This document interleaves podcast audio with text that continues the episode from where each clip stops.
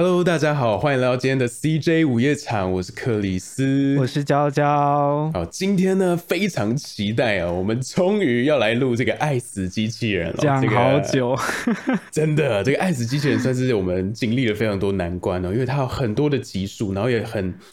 很难定位说我们要拍的这个影片的方向吗？那最后就是难以取舍之下，决定全部都讲哦。对，我们原本他们讲说什么要录个什么前三名啊，或者对 什么影片，后来完全行不通。对我们，然后就乖乖的把我们想要讲的全部都放在这一个比较时长比较长的 podcast 里面，这样子。我觉得我们可以来介绍一下，就是我们两个在准备的过程中的定位有点不一样哦，像是哦，娇娇是每一季一出就有看完，对不对？对。对对对对对因为第一季那时候就很轰动嘛，嗯，而且那时候我们就我们就有讨论过要来录这个，但我们有一点点错过那个时间，我们想说，那我们等第二季出来的时候，我们再一起录。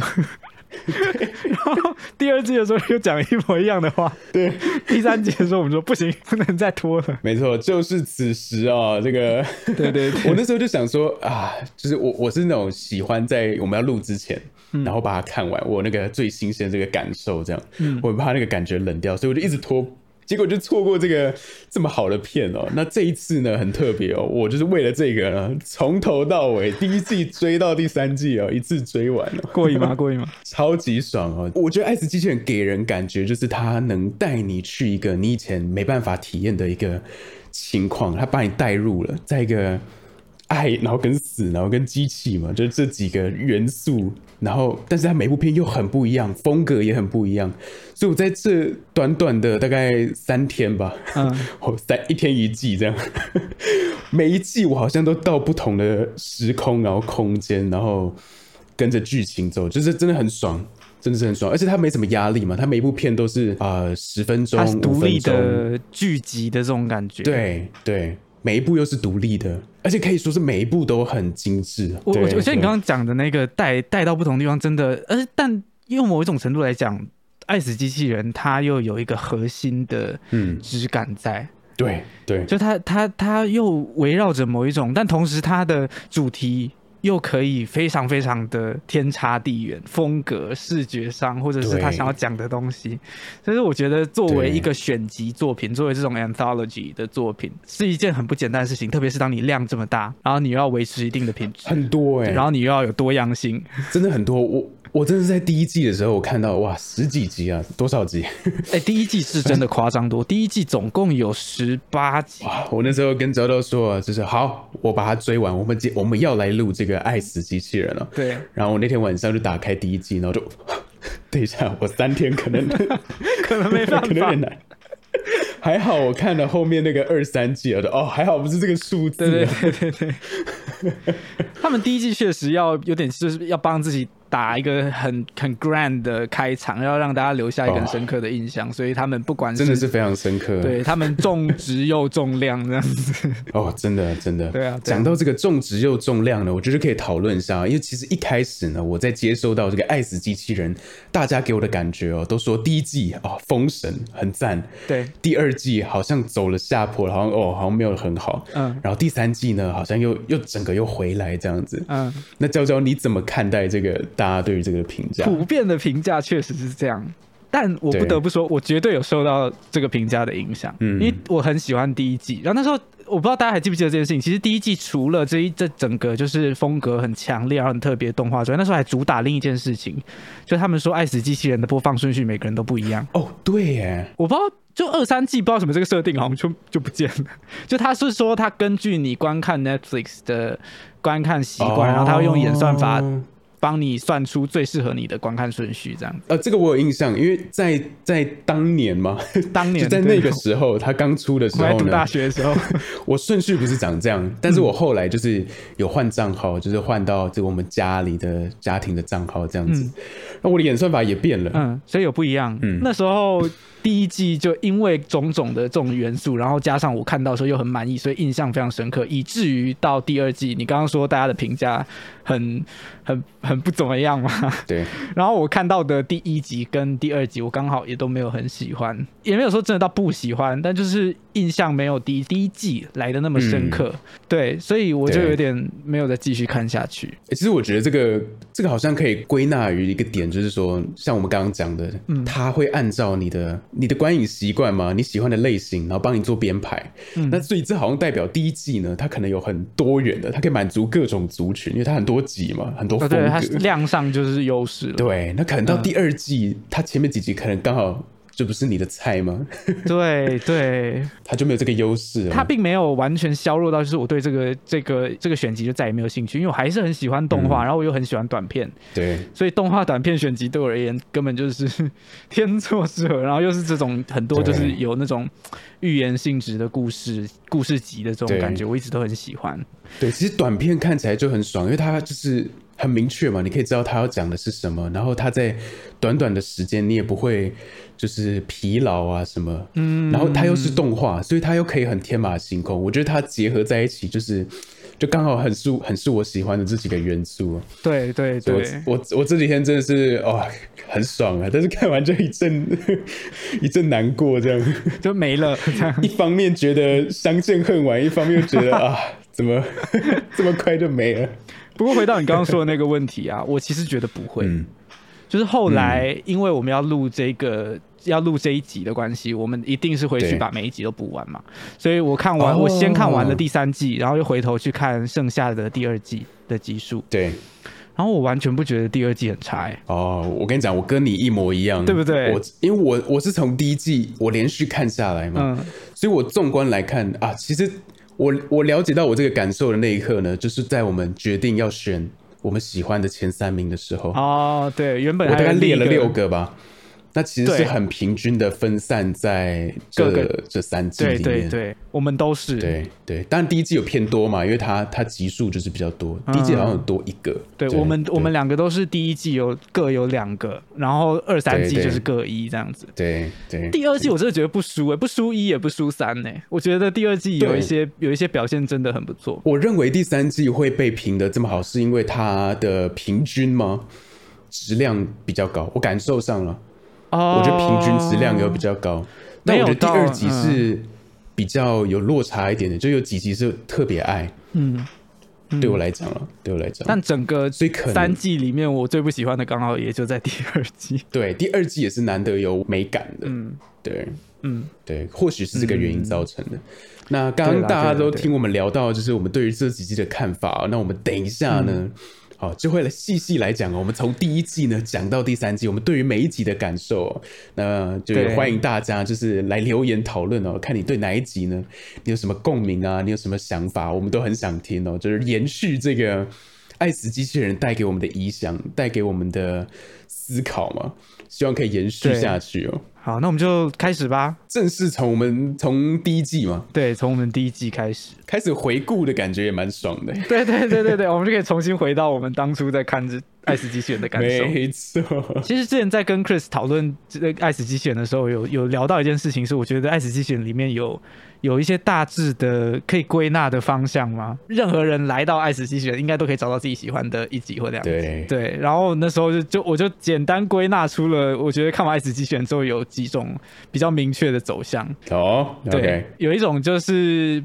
就是比较可爱的，嗯，比较可爱的类型，然后通常都带有黑色幽默。有有，马上想到了几部啊。对对对，那 黑色幽默可能是用非常可爱的方式呈现，有可能是用非常成人的方式去呈现。嗯，但它整体就是以一个喜剧作品的姿态出现在《爱死机器人》选集里面。对。那除了这个之外呢，还有第二种是，就是非常重口味、非常虐。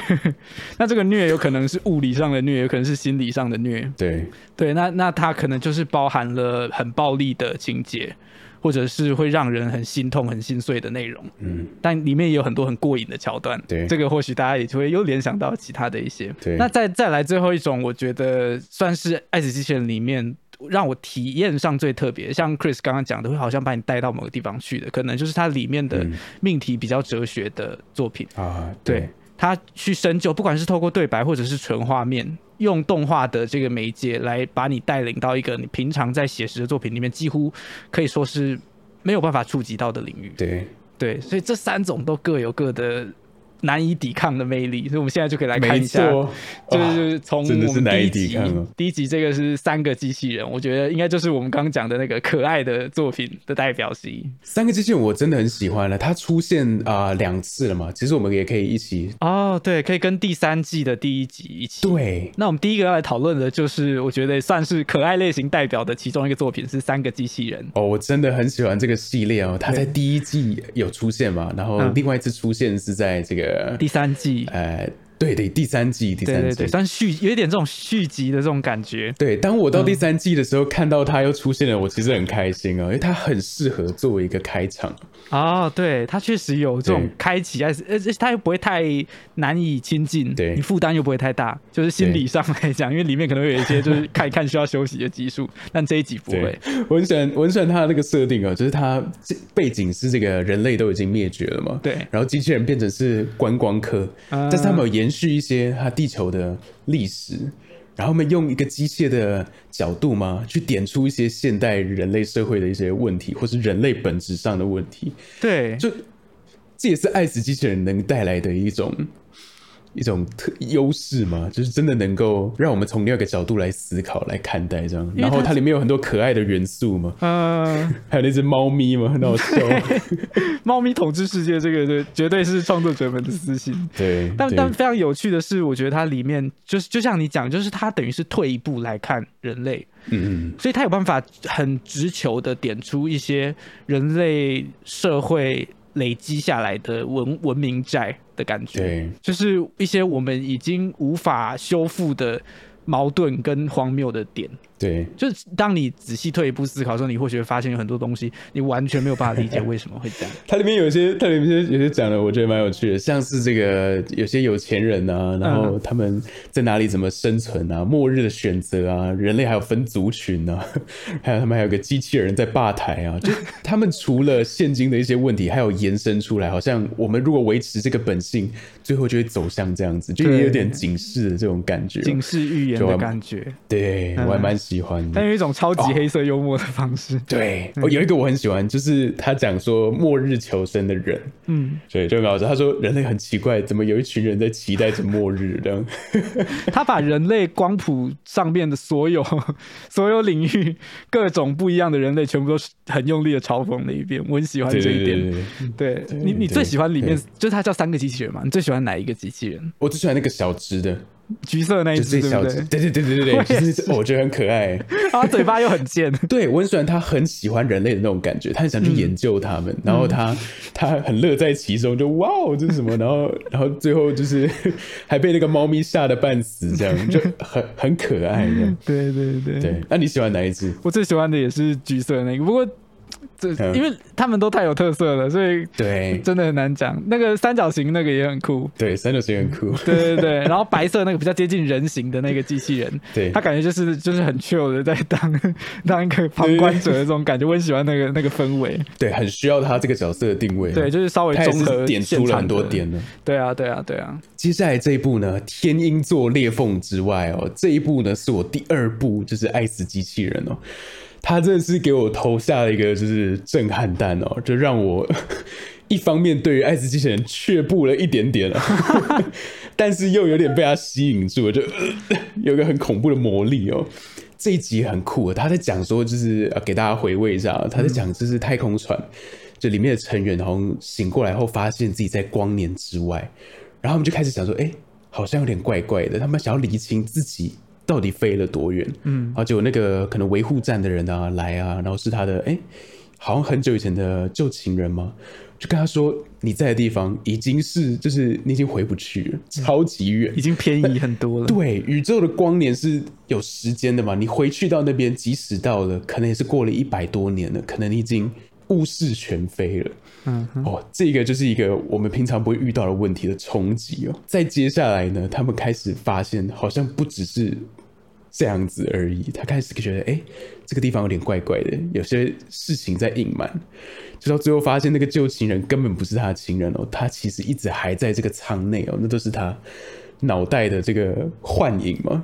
对，然后他被一个是机器人吗？还是宇宙的这个外星人控制的一个有机体？一个有机体控制他的这个所有的想法，他其实就是在一个光年外的废墟里面哦，然后活在幻象里，有有点像骇客任务那样。对哦，其实他开舱门那个真的像骇客任务，他开舱门那一刻真的很震撼的，就是很恐惧。前面就一直铺那个情绪，就是他到底现实状况是怎么样，他到底在哪里？然后你看到那个场景。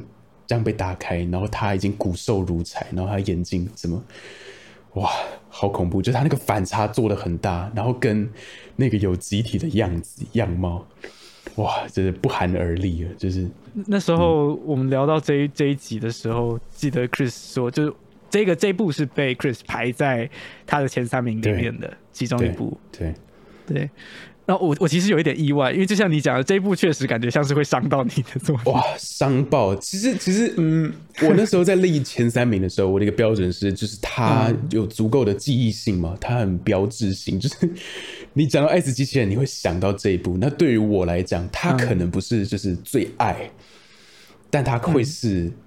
最深刻的，所以我觉得它哦，绝对是具有代表性的一集。对对对对对，嗯，就体验上非常难忘这样子。我觉得它里面有一个我觉得还蛮值得讨论的一个点，就是像它在里面剧情嘛，它其实活在幻象里面是一个蛮舒服的一个状态嘛，就是什么都很好啊。然后他以前的遗憾好像也被补足了，一切好像其实是过得去的。那他最后他打开后，他他没办法接受，即使这个有机体，其实我觉得啦，我感受上那个有机体好像是有善意的，他好像真的是为他好。然后这个偏移，我也不知道，好像就也不一定是有机体所造成的，就是他好像没有所谓的，他好像是反派，他好像不是。那如果是你，你觉得你会想要知道真相吗？你会不会想要醒过来？这基本上就是骇客任务的 red pill blue pill 的 的的难题，对不对？对，这也是我们所有人。其实这个其实没有没有大家想象中那么遥远，就是我们在现实生活中也时时续续的在面临这样子的问题嘛。特别是在这个资讯爆炸的年代，就是你要当一个快乐的笨蛋，还是当一个痛苦的看着这个世界所有事情发生的人，这样子。对啊，我我前阵子有跟 Chris 讲，我一直。一直存在着这样子的挣扎，因为我大概半年前的时候把社群网站全部关掉，讲简单一点就是有点受不了，就是我的我的情绪太容易受到我看到的东西波动，然后太容易对这个世界失去信心跟兴趣，所以我休息了半年，然后最后把我拉回来，我还是没我还是没有勇气用 Facebook，老实说。但是我开我开始用一点，因为我们现在 CJ 我也想要经营粉砖嘛，所以我开始用一点 Instagram。然后我我觉得把我拉回来的是那时候在看《时代革命》哦，对，那那时候看到，然后我我我觉得这应该就是我的选择，就是我好像没有办法当一个把自己眼睛蒙起来的，但 但开开心心的一个人。但他是可以选哦，你现在好像已经不能选了，就你好像已经。吃过这个，你已经醒过来了，你已经没办法再睡回去了。但他可以，他可以回去啊！他可以回去吗？他大，他他大可以，他大可以回去吧？他大可以回去吧？对，我不知道哎。哦，我就这个这样的题材看过看过不少次，就之前在网络上面有看到有一有一篇漫画，他也是就是他就是他还讲说，你那个世界观是你可以选择一个服务，是让你精神，就是让你脑死，基本上。然后你可以不用管外世界上外面在在做什么，然后就是进入一个你自己虚构的、想象出来的世界，但就很美好。哇，好恐怖！但是如果当那个真的变成了你的真实的时候，那一个真实有比就是所谓的我们平常讲的现实的真实还要再更差吗？我我指的不是指不好的那种差，就是它有比它更次等吗？就那个不也是某一种真实吗？你知道我意思吗？我懂，我懂，我懂。对啊，所以这个选择真的 对很难的，很有趣。我我我的个性使然，那我果然还是没有办法。对，所以 所以你在那个太空船上的话，你感觉到异状，你会其实我觉得主角某种程度上他已经有猜到了，就是在最后那几幕不可能这么好，大概知道现实有多可，就是大概是什么样子。嗯，当然可能最后出现的是超出他预期，但是他应该有猜到。那如果是你在他这个位置？但这个又更生理的，对对不对？这不是我，这不完全是我刚刚讲的一些比较社会性的选择，这个真的就是就是生与死，然后物 物理上的痛苦。其实他其实他这某种程度算安乐死嘛，就如果他他选择留下的话，对你刚刚说那个有机体或许抱有某一种善意，我我想到的也是这个，就是他是不是其实是想要帮这些人安乐死？嗯，某种程度来说，就希望他们不要走的那么痛苦，这样。其实它在整个里面，它其实是蛮温暖的，我觉得，就是你撇开它恐怖的外形之外，对啊。他感觉是，对啊，它是很有善意的。其实我觉得它这个又有另外一个，你又可以往另外一个方向去想了，就是，嗯。就是你到底 是是外貌协会嘛，跨物种的外貌协会，到底可以接受到多高的层次？这样，天哪、不知道哎、如果这个再延伸出来，是不是就好像有些人会怕那个拉雅，但其实拉雅是异虫这样？是不是我没有，我没有想过，我没有想过这个诠释。OK，或者是有些人可能会怕壁虎，这样一样的、一样的、一样的观念。各位观众不知道，我以前室友非常怕怕壁虎哦。我是有一个室友很怕拉雅，嗯，拉雅算是蛮多人的，壁虎应该比较少。我那我那室友是听到壁虎那边叽叽叽，然后他就 就是这个 freak out 的。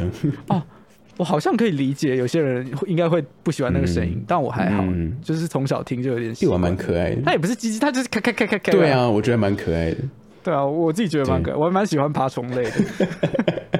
好了，扯远了，那我们要进入我们的下一集，下一集呢，就是第三季的第三集。这一部也是我很喜欢的，这个冰河时期哦。哦这一部就是那个啦，在冰箱里面呢，然后他发现这个时代在里面一个小世界，然后时代在演变。一个小小小文明的感觉，然后整部你好像看到一个文明的复兴，然后崩坏，就是这个循环，好像他们又象征的就是他们，他们这个大型的社会就是这个缩影这样子。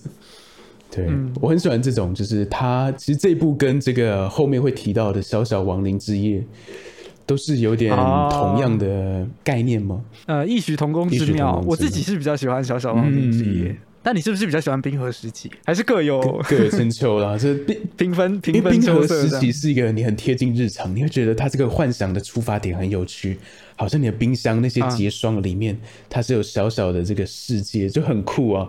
你不觉得如果你在家的某个角落，然后发现有个小文明，就是嗯这、是一个很有趣的事情，然后你在观察它。这其实很像那个星际战警吗？MIB、啊，我觉得很像，他们不是像有一部在他们的那个好像有部卡通，你有看过吗？一个大象，然后他发现一个哦河顿奇奇遇记，嗯，对啊，Doctor Seuss 的的书，对对对对对，很像这一部。呃哦，对他有他有做电影嘛，对对对对，对我去电影院看，嗯嗯嗯，对对哦，真的哦，那部很可爱，那部我很很可爱。喜欢啊。对啊，嗯，对啊对，就是那种感觉，就是那种当你把一个文明，或者说当你把我们的历史、我们身为人的这件事情缩的那么微距的时候，就是 you get the bigger picture，对对对，对你你你你更有办法看到这这这其实跟三个机器人那种退一步去看的感觉嗯有一点类似，但他用更视觉化的方式让你看到，哦，这整件事情是怎么样的兴衰，对，哦，对，怎么样的生存跟毁灭，很有趣，这。部这部我很喜欢，很酷，很酷。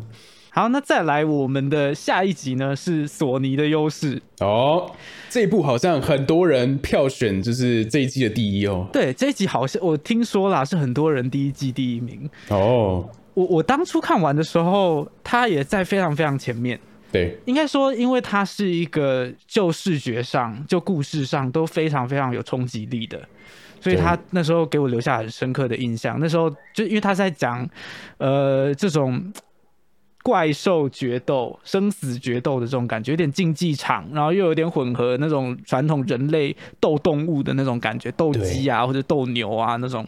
而且它的设定很有趣啊，就是它不是那种你对好像在机器人里面呢、或是你在你知道吗？它是有点 DNA 上的，精神连结，对，但它同时又它是心理跟生理全部连接在一起的。对，然后最后再来一个最惊人的转折，就是索尼的优势就是他每一场都是亲自下去打。对，对，对，就是索尼不是 不是那个那个人，那个我们以为的那个人，而是在场上的那个怪兽这样子。超酷的这个这个转换呢，就他本来的，其实他本来架构已经把你带进去，你就需要花点时间来了解他整个架构是长什么样子，然后最后他在一个 twist，然后你就哇。好像就是被他带到又在更深一层的这个这个这个设定里面了，就很帅。呃，然后里面里面的世界观设定，你你整个可以想象，就是他是我很喜欢这种作品，是你可以见微知著，就是他好像他的片长不长，但是他背后感觉有一个非常完整的世界，跟所有这些角色的恩怨情仇，他们的故事，对，会让你好像好想要看更多，但你又不会觉得这个故事不完整。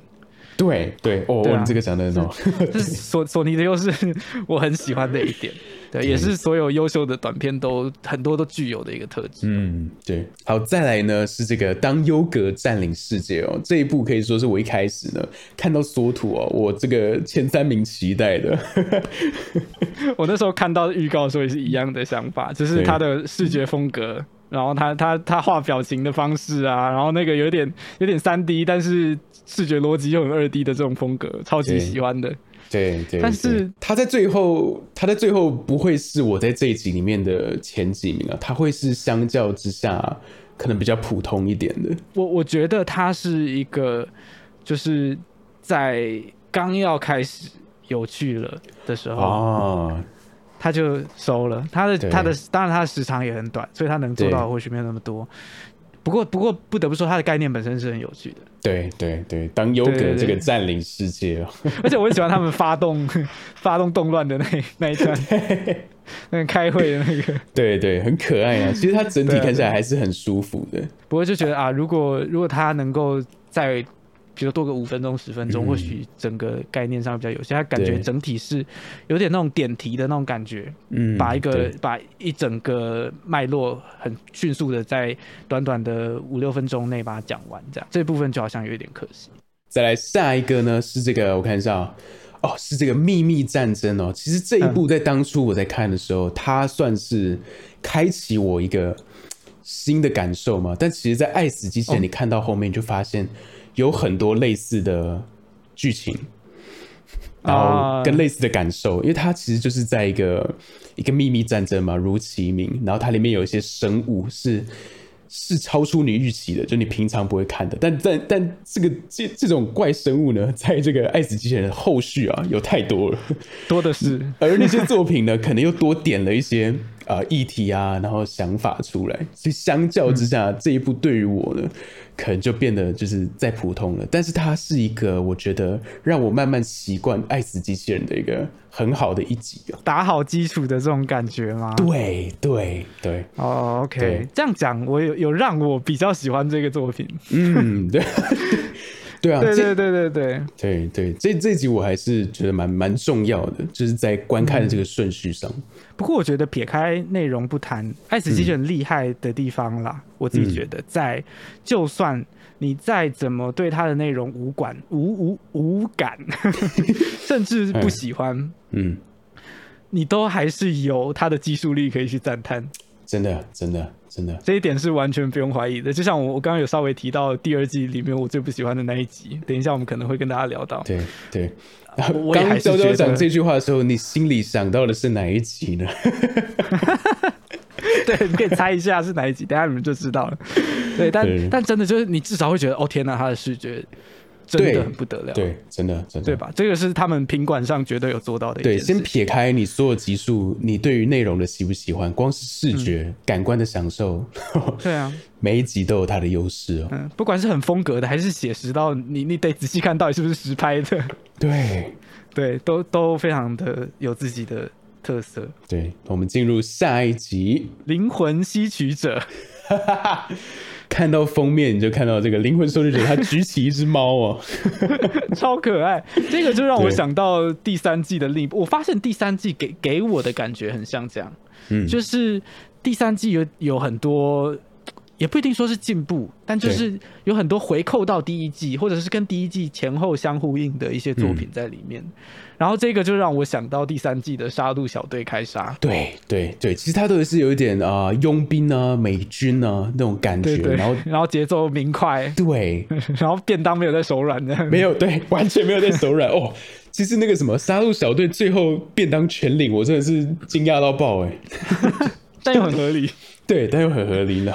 对 对对，我很我很喜欢那个杀戮小队，它里面有一个，就是他同伴死了，他还没有哭，那个佣兵已经习惯把生死都看淡，但是他的机械好朋友死了，他哭天喊地啊。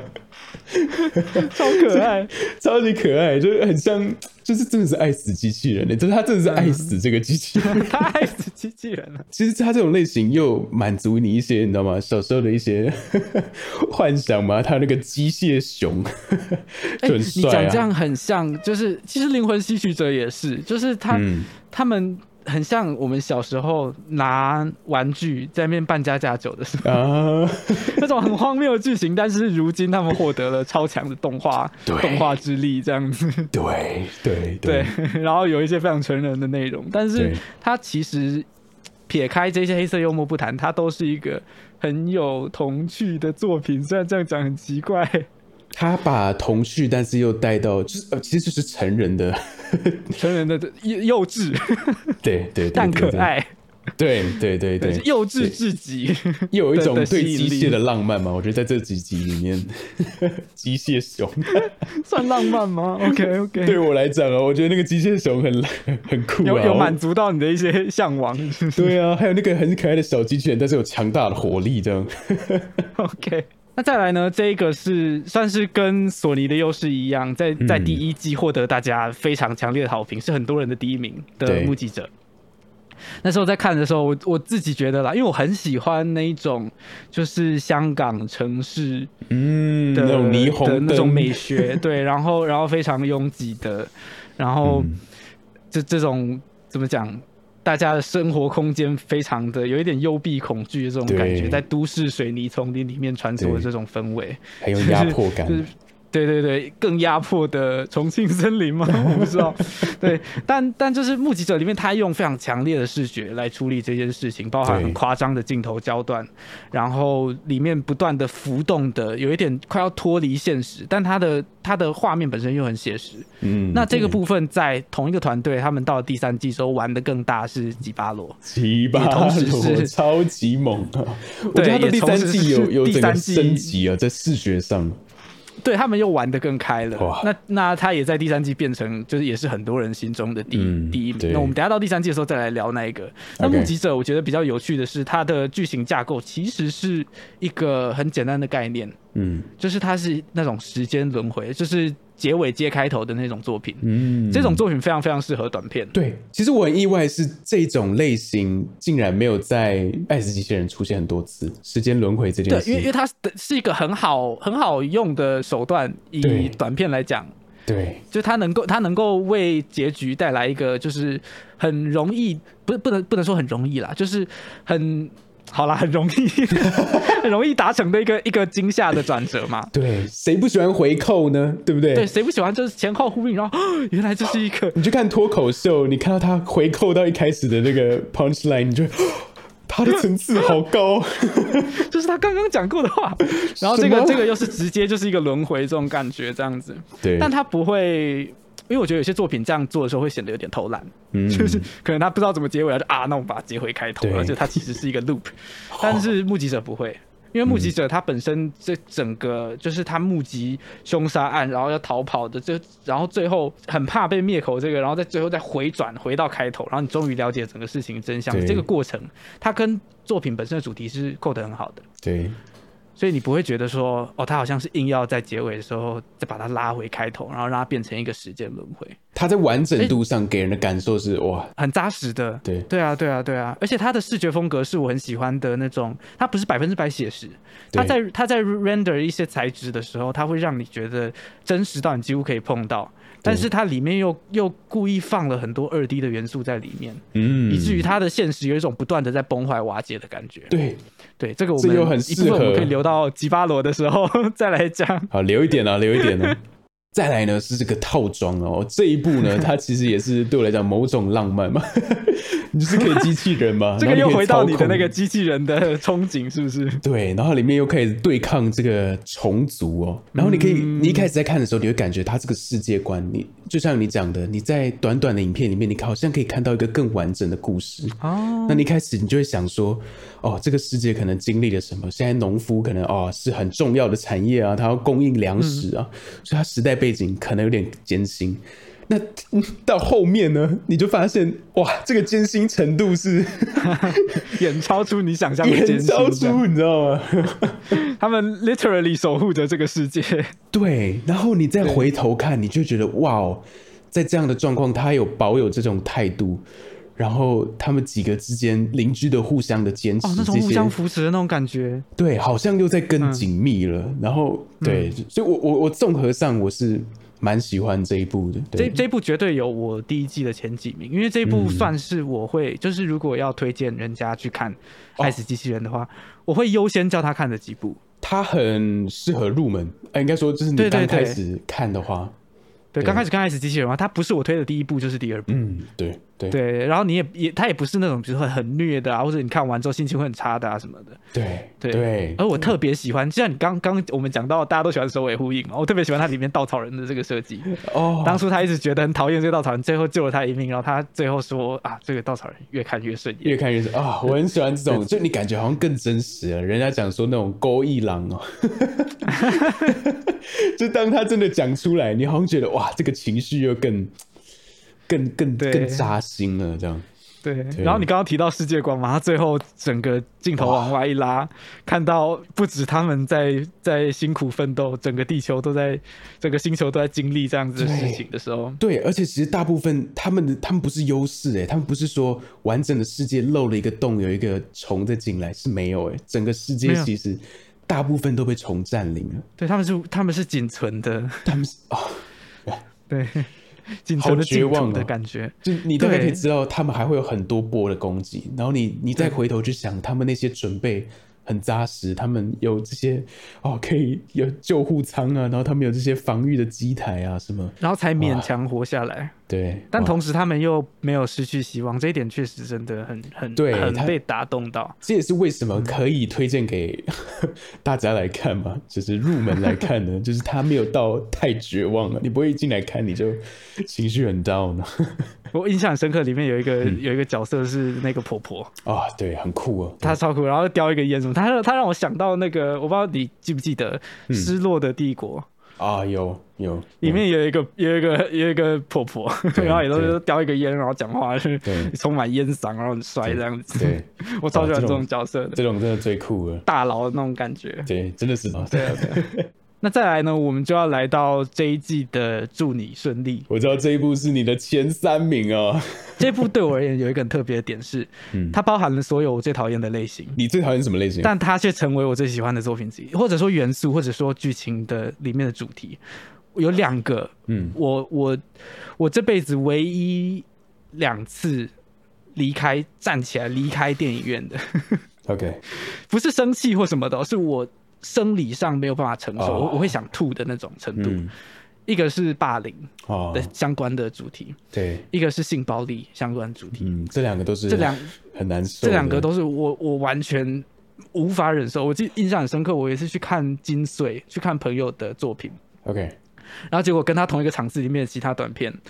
全部都是霸凌题材，哎，其实有一阵子好像很流行霸凌题材 流行吗？这样讲好像很奇怪，但确实，因为你学生阶段你能讲的一些关于你比较心理经历上的挣扎，对，比较深刻的，或许就是那几个题材。那霸凌当然就是其中一个，所以，对，所以它的量也比较多。然后我我有企图要忍住。那我大概看了两部还三部作品之后，我就 我就离开了这样子。对，那这一部就是它有包含性暴力的元素，所以如果大家有，因为英英文里面有个讲法叫 trigger warning 嘛，就是 T 大家会写这些 T W，就是你看到你可能会觉得不是的，所以这这就是我的我的 T W 这样子。哦，那我们也可以顺便警告这个还没有看这一集的哦，对对对，如果你的 T W 跟我一样的话，你可能要谨慎观看。但它同时也是我最喜欢作品。对。一个他到底怎么做到的？怎么会还像还是你的喜欢？然后没有让你中途停下来？我先讲比较肤浅的原因，我很喜欢蒸汽朋克。原来原来原来这样就够了吗？没有啦，当然没有，当然没有。学生短片做笔记啊，现在做笔记啊，只要加入蒸汽朋克，我照单全收。没有啦，没有啦，你知道吗？不再得不说，很能理解哦。嗯这一部的蒸汽朋克非常的创新哦。这个也是这一部很厉害的一个地方，因为它是结合就是中国元素在里面，对，很多中是国意外文化的东西在里面。但是它又很合理。对啊，你你不会觉得我我觉得是因为它有把很多历史脉络写进去，包含可能比如说对外外国强权的入侵对对对等等，他把这些背景带进来的时候，你就不会觉得好像硬要蒸汽朋克一下。对，他把蒸汽朋克融合后带到一个另外的层次。它里面有一些啊浪漫，也是我很喜欢的，是机械妖狐哦。我就哦，哦，太机械酷了生物这种，就是你机械嗯可以做到关节做到，因为蒸汽朋克很很让人喜欢，就是它那些复杂的机精细械，小对，很齿精细，就好像你喜欢这种啊瑞士手表，你很喜欢它里面那些结构。那这一部对它把它做成动物，它里面有做兔子，然后最后做成这个妖狐，又可以嗯变形，很很享受它这个工艺哦。这个里面，然后又是二 D 的风格，又是我很喜欢的。对，对我我觉得啦，没有让我整个很 trigger 的一个、嗯一个很大的点是，这部片它讲述着所有世界的残酷嗯的同时，它里面又不失温柔的笔触。啊，对，它开头先点题，这个这个核心是关于狩猎这件事情嘛？哦，对对对，对，就是他从他从一个一个等于是基本上等于像是东方的猎物，对，对，那猎物这件事情不无无论东西方，它都是它你撇除那些奇幻的不谈，你单从历史角度来看，它其实就是一个一个父权对女性的压迫嘛，对于嗯。有能力的人，对于呃阴柔的人。嗯，对他们就就会冠上很多名字，然后包含比如说你用最刻板、最刻板的狐狸这个意象，对对，对，来来去来去羞辱跟贬低女性。那但同时，这个加害者，他怎么讲？这这这这种加害者跟受害者，还有他这这个受害者，他怎么变成一个这个世界的保护者的这种感觉？对，他最后在在上面几乎像是就是夜间的守护者，夜间旅人的守护者，月光骑士 的这种感觉嘛，对不对？他他就就是你就想象他就是那只狐狸，它站在站在那个路灯上面，然后守护着所有夜间就是有安有安全有疑虑的人，或者在社会上被压迫的人对。的的生命的安全。对，就是这种，这是我我小时候最讨厌的童话故事，你知道吗？我我小时候就，然后我讲不出为什么，因为那时候我没有这一些词汇，我没有接触到嗯这些思想，对，就我也没有这个脉络。可是，但我就觉得很不舒服，就是为什么这些为什么呃为什么要这些人要要被这样子对待？像我小时候最最讨厌的希腊神话就是美杜莎，哦，对，美杜莎被强奸，然后然后犯罪的人是小时候的卡通有受他被强奸吗？当当然没有，但基本上是这个意思嘛。但小时候有带到这一段吗？呃，就是啊，可还是我看的题材在看人，我不知道？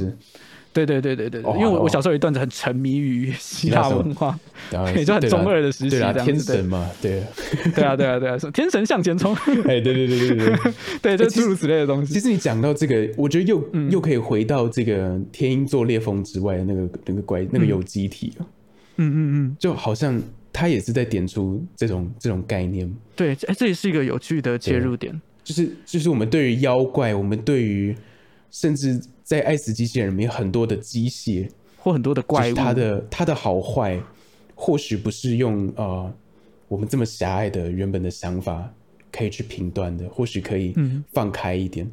这个其实这个概念到我后面很喜欢的一个第三季的一个作品是这个机械的脉动，我觉得他就把这个点点出来，他把意识拆分到像分子、像元素一样，好像我们这些东西都没有区别了。妖怪，我们跟机械，我们跟这些二元的一些意识，好像都其实都是元素组成的罢了，好像没有什么差别。但我们可能可以放下这些成见，对，这也是我在《爱子机械》里面我很喜欢的一个概念，就是某种程度上让这一切都更有了温度嘛。嗯哦，然后再回到这个祝你顺利，我觉得它里面又有一个一个方向嘛。其实这这一部真的太多可以讨论，就它好像可以切分成 太多太多元素。它里面那个对于传统记忆的改变，然后他也没有让他觉得不传承，就是好像是一个负面，嗯，他把他找到适合他的，然后找到他生存的方法，嗯，然后最后有帮助到后面的这个伙伴，对伙伴，对，他把他把等于是把这个机械，就是他原先有讲嘛，就是这个机械正在消磨他们的魔法什么，对，但他把机械变成他的魔法这件事情本身对我而言，对。对。是有一种难以言喻的，对，同时感伤。但但又有一点欣慰哦，我们再怎么苦，他都有办法这样走过来了。对，这一点又跟我们寻常可能看到的短片有很很不一样的方向。对对，所以所以这这部有太多就是很创新的点，然后把一些我们传统认为哦比较悲伤、比较比较难受的一些走向，然后好像都转到一个哎，好像有点希望哦，好像好像我们都可以。就是都是有转机的这种感觉，我我也很喜欢那一种那种复仇美学式的作品，就是有点昆汀塔伦提诺的那一种，嗯，就是他他用这个，就是这个比较后这个看法比较后设，但他就等于是用这个作品在进行一些人类史上的复仇，嗯，对，这个部分我觉得很漂亮。接下来我们到这个掩埋场哦，其实这一部在我第一集里面，我算是也是蛮喜欢的。哦，很意外，有一种那种不不意外，完全不意外，因为你说你喜欢那个第三季那个那个老鼠那个嘛，对他跟他有异曲同工之妙，对对对。对对对，我很喜欢，就是他在这个这个垃圾堆里面，他找到自己的价值嘛，就是他在里面的价值。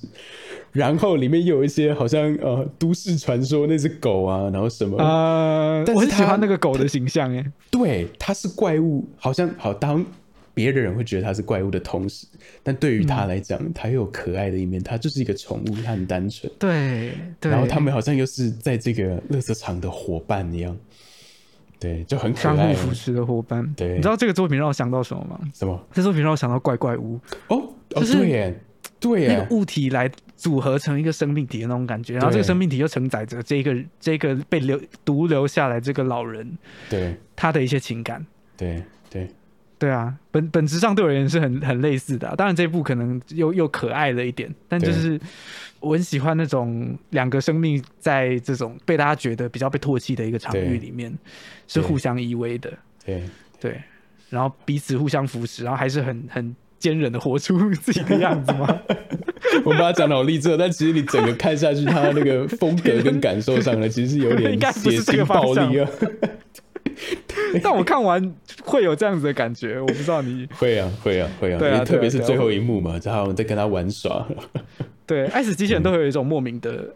温暖，然后你会觉得，嗯，可是我刚刚看的明明就是大家被四分五裂、大暴血，对对，很有趣啊！这这这这这真的是很多很崭新的体验。接下来这一部呢，这个我在设定上我觉得很酷哦，是这个变形者哦，直接就是狼人了，而且他狼人。他那个过程很很很哎，很写实。对我正想讲这个，他我好喜欢这这个狼人专场。对，他等于是从里面挣脱出来一个新的身体的感觉。对对，从来没有看过这样子的设计。对，不过不禁会让你想说，他到底怎么回去的？就是。他就没有人人的身体在人的身体在从里面跑出来这样。反正暮光之城吗？暮暮光之城的狼人也没有也没有交代他们为什么会编出牛仔裤，所以 嗯，我觉得嗯很公平哦。对，fair fair。对，这一集就是我觉得在设定上很很很突出哦。对啊，在视觉上让人非常印象深刻的一点。再接下来这一部呢，我迫不及待要介绍，就是这个渔业哦。为什么迫不及待呢？他虽然其实，在最后我看完纵观三季哦，他不不是我的前三名哦，因为后面有一部就是超越他了哦，大家可以去猜哦，就是后面会介绍。但这一部其实当初我在看第一季，它这个类型就是很刚好很对我的胃口我很喜欢那种在绝境里面，就是你理智到一个。你好像应该要出现幻觉，你面对生死的那一刻，但是他却用一种很浪漫的情境嘛出现给你。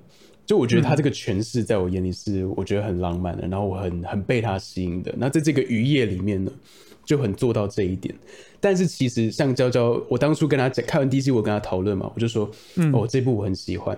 他就跟我说，第三季有一个你会更喜欢，而且他做了更多，就是他觉得渔业没做好的。那你看，你觉得有吗？我看完后真的真的有觉得有，因为其实渔业还是有一点点，就我真的被他吸引，其实就是这个视觉，然后跟他这个在绝境下遇到这种就是很美很美丽的这些事物嘛，这些东西这些奇幻的元素这样子。嗯，但是那种有点极光式的，对，好像就停在这了。下一个是这个元首，我我觉得这一部对我的定位是我心目当中地心引力应该要有的样子。他是不是那个丢手的？对对对对对，他在宇宙更现实、更更悲惨、更他可怕的。他在这个工作站，就是好像不小心。出了意外嘛，然后就是往宇宙，因为往宇宙的一个方向这样飘去，然后他想办法制造一个力，让他往回去这样，但他没有东西要丢了，然后他选择 把自己的手折断，然后丢。我觉得他那个张力、那个痛苦。完全有做到，然后在这个宇宙这个场景格外凸显那个张力，那个很极尽只有你，然后你被迫要做出这个选择，你才得以生存。对我在看的当下是真的有恐惧的，哇！它其实就很像地心引力加上一二七小时，哎。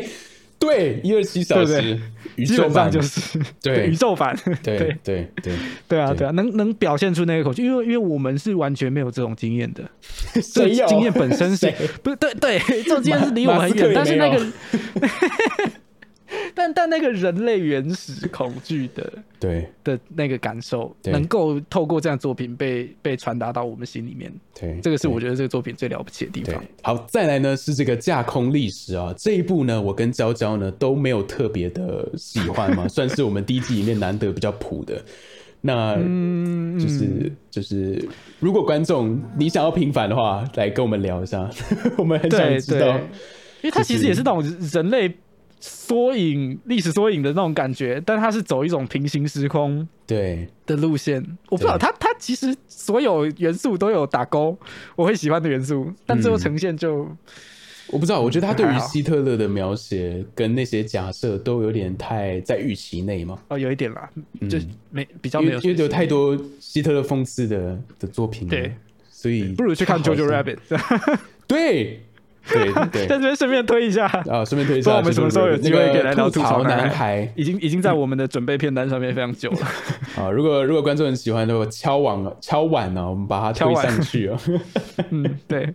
好，下一步呢是这个幸运十三哦。其实这一部啊，这一部也也刚好很中我的一个点，就是对于蛮喜欢这个这个浪漫哦。等下，爱你要在爱死机器人里面 很多啊，有机器人浪漫的应该会太多吧？一直中啊，一直中。但这一部特别，为什么？因为它，嗯，严格上来讲，它是比较贴近的，因为它那个你没有感受到它是真的有生命，它没有很明确的讲说这个飞机是有生命的。哦，对对。就是就好像我们觉得这个机械是有灵性的一样，就其实很贴近啊。就像现在有些人会在机械上面放乖乖啊，就你某种程度上非常本土的比喻。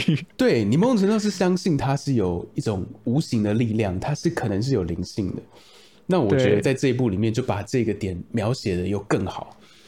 哦，对，嗯，那这个就很像，特别是飞行员，他就是跟这个 飞机是相依为命，他们是伙伴嘛，他就靠他了，他也没得选，他们相依为命，然后他要帮他平反，他要照顾了他这么多次安全，然后最后又好像为他牺牲，就是很难得你能在一个基线上好像感受到情跟义这样。哦，对我我看完这部感觉很像那个星际大战的韩索罗跟千年鹰。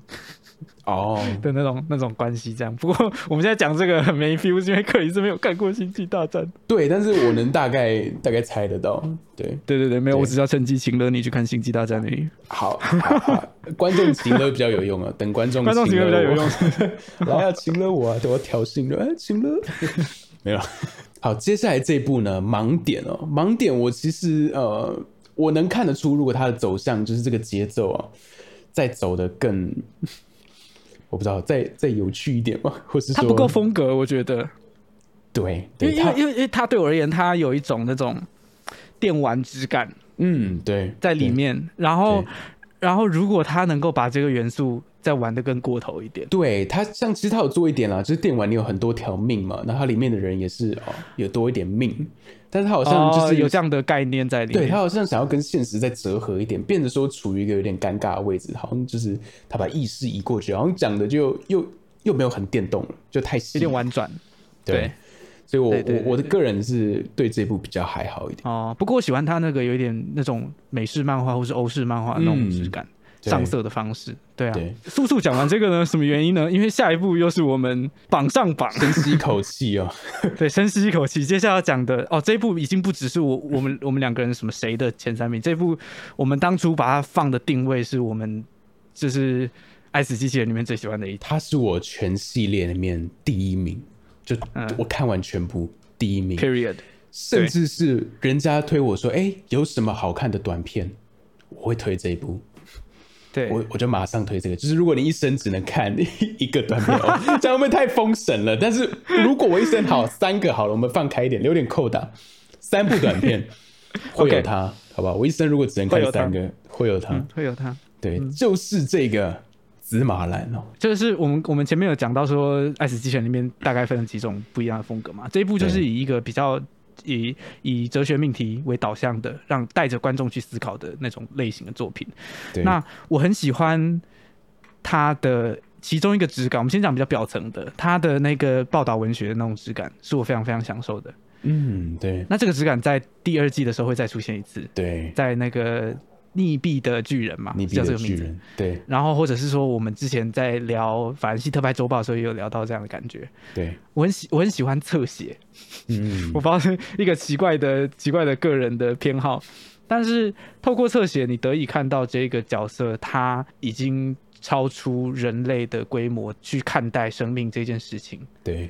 还有他怎么样在追求了所有事情之后，回到一个生命的本质？原来他想要的东西，层层褪去之后，就是在那一个泳池里面的最原始的形态，就有点像有一部我很喜欢的动画。叫做《无惧勇士》哦，他是那个 Adventure Time 的创作团队的另一个比较 indie 一点的作品。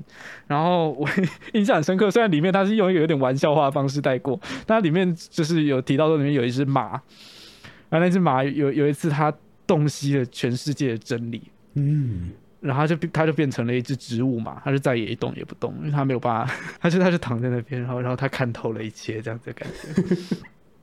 那芝麻蓝某种程度上有点让我想起那个那个当初看到那个环节的这种感觉。大家就是我们对于真实的自我的追求，说到底会是一个什么样的形态？他在这一点上就是让我就很触动到我。就其实每个人某种程度上，你都会对人身上都会对真实的一个一个追求嘛，就你会想了解，就好像你一直在这个旅程之上，然后他好像就点破了一些点，以一种很。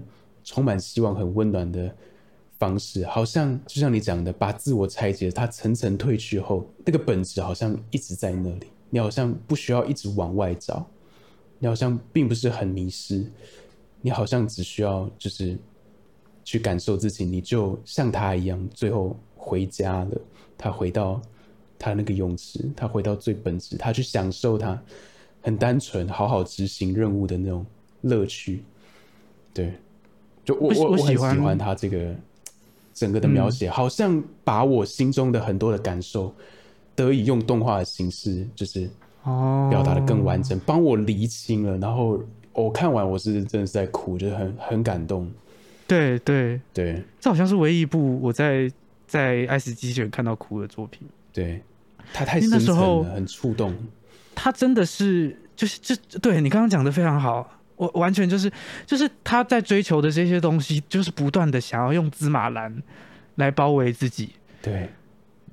然后，当你看到最后他做的这件事情之后，你才意识到说，哦，原来他追求的一直都是要回到那一个本体的样子，要回到被芝麻蓝围围抱的那个样子。我那个鸡皮疙瘩起到爆，就是所以所以看到他他铺的很好，从最一开始你看到片名“芝麻蓝”，其实就很吸引你。什么是芝麻蓝？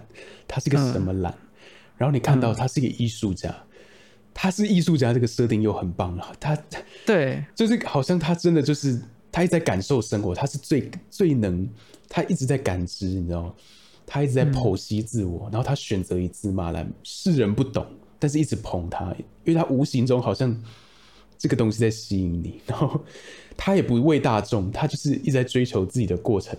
你最后跟着他走，你发现芝麻蓝带来的意义，然后你就哇，他每个艺术的层次又在上一层楼，好像他本来你可能觉得是一个噱头，好像就芝麻蓝，它一个主题一个什么，然后后面回扣到是他生命的本质，然后就哇。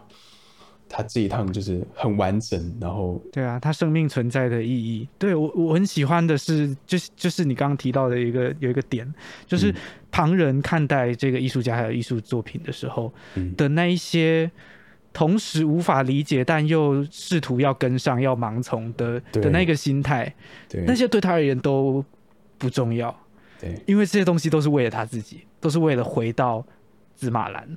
对，哇，对，这这整个过程，他用很多方法铺出这个，像他之前他都不给记者采访，直到他最后一刻，他希望回到自己的这一瞬间被好好的被这个记者记录下来。哇，我觉得他这个，哇，真的是最棒的艺术创作。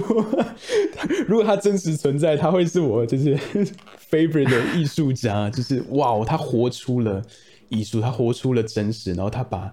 艺术转为真实，就是哇，很我不知道。然后最后再影响大家，就是让那些追逐芝麻兰的人，希望能透过他的这个，他自己回家了，他们也能 别再往外，别再往外感受了，拆掉一些他的那个感受元件了。对，就是也回家这样。哇，这这里面有一点这种很聪明的酸楚，他的这么多企图要追求的东西，其实最后。竟然是要回到，就是就是要回到自己，竟然是这么一件困难的事情。对对对啊！竟然需要花这么大的力气，这么努力，穷尽一生，才有办法回到那一个泳池里面。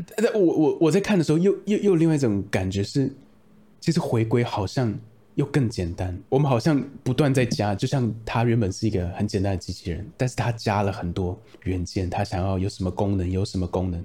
就好像我们一样嘛，我们从小可能我们原本是可能是最接近这个紫马兰的状态，但是我们可能长大，我们开始啊被灌输一些价值观啊，二元对立，好像什么就该怎么样，什么就是怎么样，人生有意义是长怎么样，然后你到最后或许就把这个难度一直不断的在提高，就当你得到这么多的时候，你有办法像他一样，就是把这些都放掉嘛，然后回归到。